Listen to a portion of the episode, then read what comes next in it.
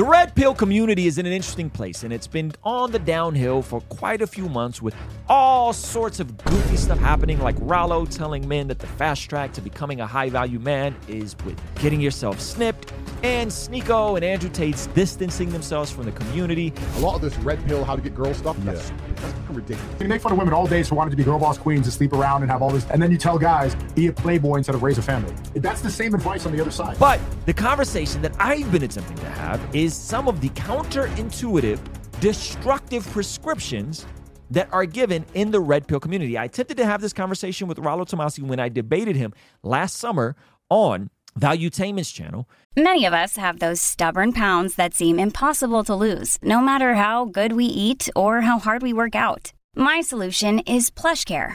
PlushCare is a leading telehealth provider with doctors who are there for you day and night to partner with you in your weight loss journey. They can prescribe FDA-approved weight loss medications like Wegovy and Zepbound for those who qualify. Plus, they accept most insurance plans. To get started, visit plushcare.com slash weight loss. That's plushcare.com slash weight loss. And it did not get through, unfortunately. Since then, Fresh and Fit's channel has got demonetized, everything is in disarray, and they went on to the Tim Pool podcast and had this conversation and were finally brought the facts about what some of their prescriptions and their advice can do to men. Repeatedly talked about everyone from Dr. David Huberman to all kinds of social psychologists. This has been talked about a lot. Rollo, in his book, The Rational Male, talks about spinning plates. He calls it spinning plates. And he, in his book, specifically talks about prioritizing women that will give you sex for the weekends and then the women that won't on weekdays. So you're you're trying to spin plates and have multiple women that you're talking to, and they think that's a pathway to build confidence. Fresh and Fit has talked about men needing to rack up their body count to 50. Yeah, that's right, 50. And so they could find out everything they don't like and all the women they shouldn't deal with until they finally settle down with the woman. Like it, it seems like the male version of radical feminism. The advice that you're giving, you can be nuanced with it on a long form podcast like this, but the advice that you're giving, most men are gonna gonna internalize that and think, especially young men, Mm-hmm. that the goal is like that's that's the tunnel vision goal is to have with a lot of women. Like that's that's what we need to do. And so I don't know if you've ever thought about what happens from a ba- brain chemistry standpoint Mhm. when you have something as high something with as extreme of a, uh, a dopamine response as Yep. when that becomes your primary driving factor of, of what you're Mhm. trying to accomplish you know, say you you accomplish that repeatedly over years and you know say over five years your, your goal is to meet as many women and have as many women as, as possible but that's the end of the goal It's like i want to meet women i want to learn how to engage with women i want to have sex with women what you're doing is you're training your brain from a from a you can't get past this it's, it's this you could, you could replace this with anything you replace it with cocaine you can pl- replace it with any addictive behavior of what happens in the brain it's going to imprint on your brain Mhm. that behavior that when you engage in that behavior and that pursuit you're going to get this big once you finally achieve it this big dopamine spike big big big Yep. and then you're going to get a big dopamine crash below That's right. baseline That's right. and over time what you're doing is you're training your brain and and you really at some point it's more subconscious than anything else that that is the pursuit that you must engage in to get that feeling whatever you want to call it the feeling of of of accomplishment of of ha- of what you would think is happiness which is not happiness it's fleeting happiness but that becomes then the pattern that is imprinted on your brain and to get out of that that i'm talking about neural pathways that that that bond st- very strongly That's right. and to get out of that you have to physically rewire your brain What he's describing is a lot of what addiction is. What he's describing is the same thing that An- Andrew Huberman talks about, where he talks about when you and how there's an open feedback loop because there are certain chemicals that are released like dopamine, but then there's other things like serotonin when you're interacting with another human that also balance you out, right? That's why it's different when you are in a covenantal marriage and you are having intimacy with a spouse and all of that being intact hormonally, the right the right chemicals being released versus when you do it by yourself and there's no uh, additional intimacy attached to that. Or in this case, if you're just smashing through woman to woman, kicking them out of the of your house as soon as you're done, or you leave as soon as you're done, right? It, it, it, it's it's similar. It's not exactly the same, but it's similar. I think this is so great that he pointed it out because there is a neurochemical component, meaning the way your brain and the pathways there are also being affected, and you're creating a form of addiction. And so, my concern with this advice is that by the time the men are ready to settle down, to have kids, to be the best, what I think, I'll die on this hill. Being a dad and, and having a family, there's nothing in Yep. the world that will ever be as as satisfying Yep. or or give you the feeling of accomplishment and That's purpose in your life. Amen. Period. I'll die on that hill every day. And by the time And by the way, most statistically speaking, most men and most women, majority, will at some point have children.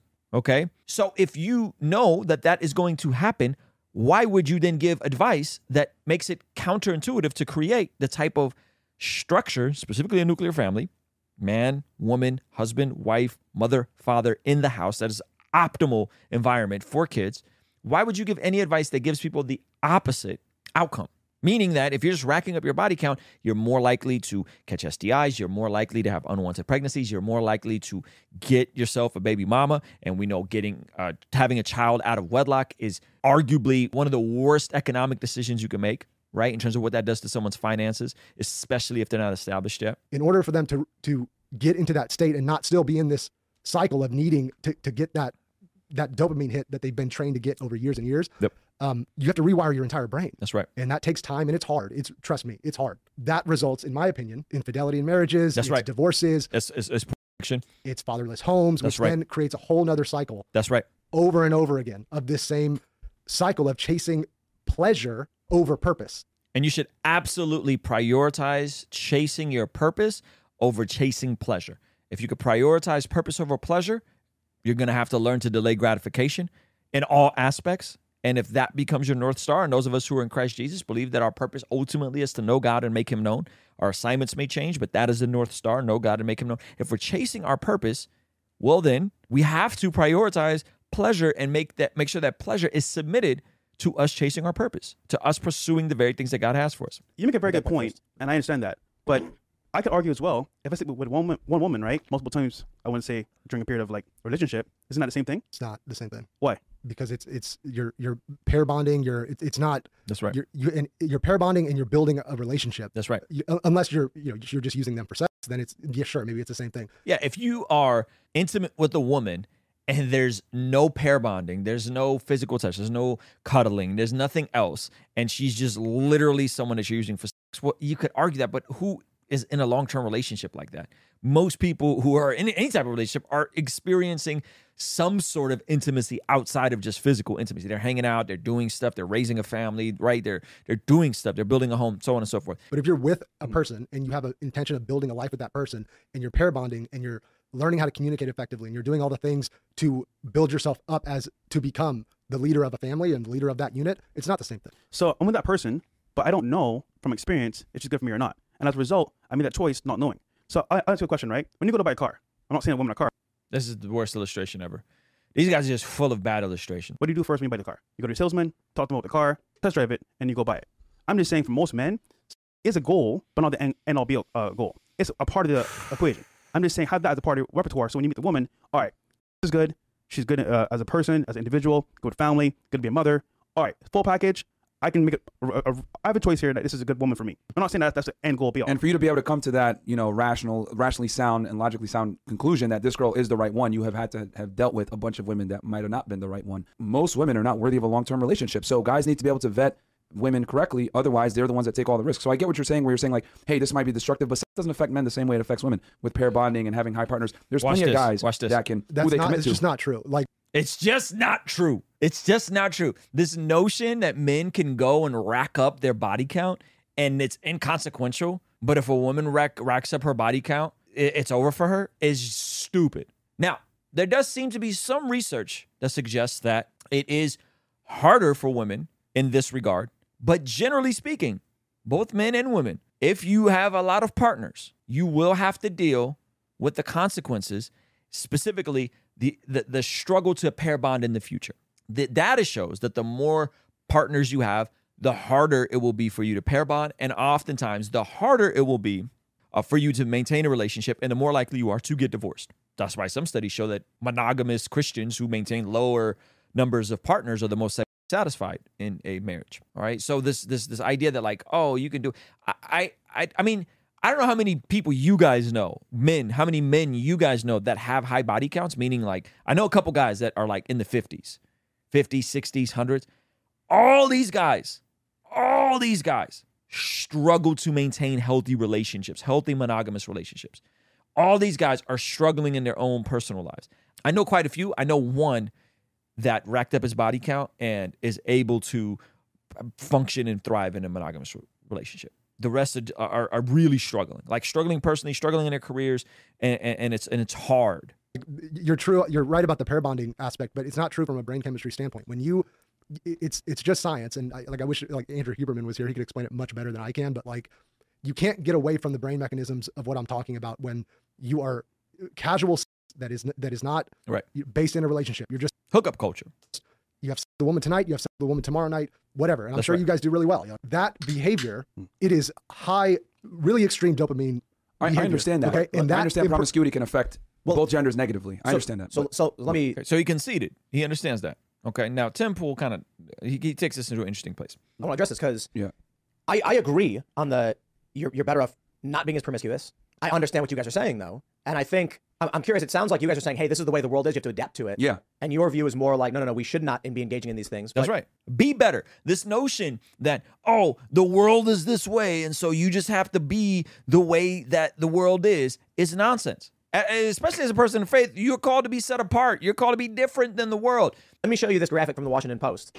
This is a this is an article that has been around for some time. Young men driving the decline in share of men and women between the ages of 18 and 30 reporting no sex in the past. 28% of men, 18% of women. So this is an interesting graph, and I'll use this graph to say that men are having less now than than they were, you know, 10 years ago, and that that's true. So this this chart shows that 18 to 30, almost 30 percent, almost a third of men have not had uh, sex in the last year between those ages. I would also like to point out that marriage rates have also declined, but at the same time, there's also women, 18% of women, so almost one out of uh, four women, so one out of three men, one out of four women have also not had sex in the last uh, in the last year. So who is it easier to have casual sex? It's easier for women, right? In, in terms of like their their demand. If we're just talking about demand, that, those numbers aren't that crazy. It's like, oh my gosh, one out of three men haven't had sex in the last year. Okay, and one out of four women haven't. This anyway. skyrockets, that that that, that deviation really comes into effect around 2009, 2010. I think the internet plays a big role in this. But Huge. First, there's something And in both, if you, you notice it, it went up for both. You notice that it's the highest it's ever been for both genders. be said about this. Men and women have to have with each other for the most part. If men are not having sex at all and women are having sex, mm-hmm. obviously there's a point to be made about maybe the women are with each other or something like that. But I, I don't think that's a large component of what we're seeing here. I think the issue is the women mostly are still having sex at comparable levels to what they've always done. No, that went. You, you, Tim, you're not looking at the own chart, bud. The issue here is that the most promiscuous people are having the most promiscuous sex with other promiscuous people. That's what's happening here. Most folks aren't aren't, aren't, aren't out here running around with, th- uh, you know, hundred bodies or even ten bodies. Men not having sex is skyrocketing. That's that says that these women they're having sex with a particular group of men, and a, Boom. a, a portion of men are being slowly removed from the dating pool. Yep. Women are maintaining the amount of sex they've always had. Yep. That that's an interesting social dynamic. Absolutely. That's huge. And, and and that plays a huge role. I'm really glad you brought this up because that plays a huge role as to what women think they deserve. An average girl can hang out with extraordinary men. That plays a huge role in their psyche of what they think they deserve and the type of men that they think they're capable of attracting. But what they make the mistake of doing is they think just because I can attract this guy doesn't necessarily mean they can retain that guy. But that plays a huge role because girls think they, they, they deserve best. If you uh, if you ask an average woman what do you want, she's going to describe to you an exceptional man, and that's been heightened even more so thanks to feminism. Women earn their own money, they have their own status, they have their own cars, they have their own ability to provision for themselves. So since they're able to get all these things themselves, they no longer need a dutiful, responsible, leadership-driven man because they're like, yo, I just want the hot guy now. I can provision for myself. I think what he's saying here is true, with the caveat that it's true in his world. It's true in the world of nightlife and these circles that he's in. It's not true in parts of the Midwest and in parts of the South and in parts of where, you know, Christian, highly condensed Christian parts. To say that like all women everywhere are, are like this, I think this becomes the hasty generalization fallacy and it's selection biased on their part. So the solution is to go and rack up 50 bodies in order to figure out where the bad who the bad girls are so you can then find yourself a good one. And at the same time rack up other women's bodies that makes it harder for them to pair bond, makes it harder for them to eventually settle down, making it harder for yourself to settle down. That's the prescription. Or take the Jesus pill, become a competent priest, provider, and protector, and then wife down a woman that shares the same values as you, who's attractive or you're attracted to, and develop a life together. I always find this quote interesting. It's a quote from Wilt Chamberlain. Wilt Chamberlain was a professional basketball player. he claimed to have sex with a thousand uh, women. His, his man was wild. And Wilt Chamberlain said, I know what it's like to have sex with a thousand women, but I much prefer now to have sex with one woman a thousand times. God wired us and designed us to be monogamous and in a specific type of marriage where there's protection, where there's covering, where there's love, where there's trust, where there's the decrease of STIs, STDs, adultery, and unwanted pregnancies.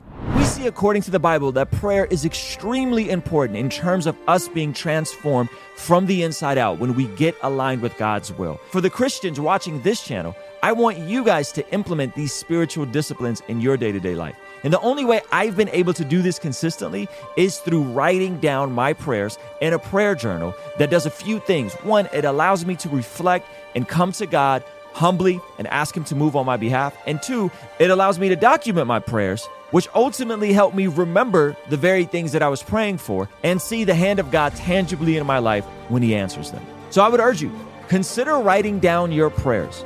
It could be in a blank notebook. It could even be on your phone. Or you could check out the one I personally designed and used from my own quiet time and spiritual discipline that I think will be a huge blessing. It's the exact structure and system that I've used for years to pray and be more consistent in my spiritual disciplines. You can pick yours up today by clicking the link in the pinned comment below. All right, I'll see you over there. Peace.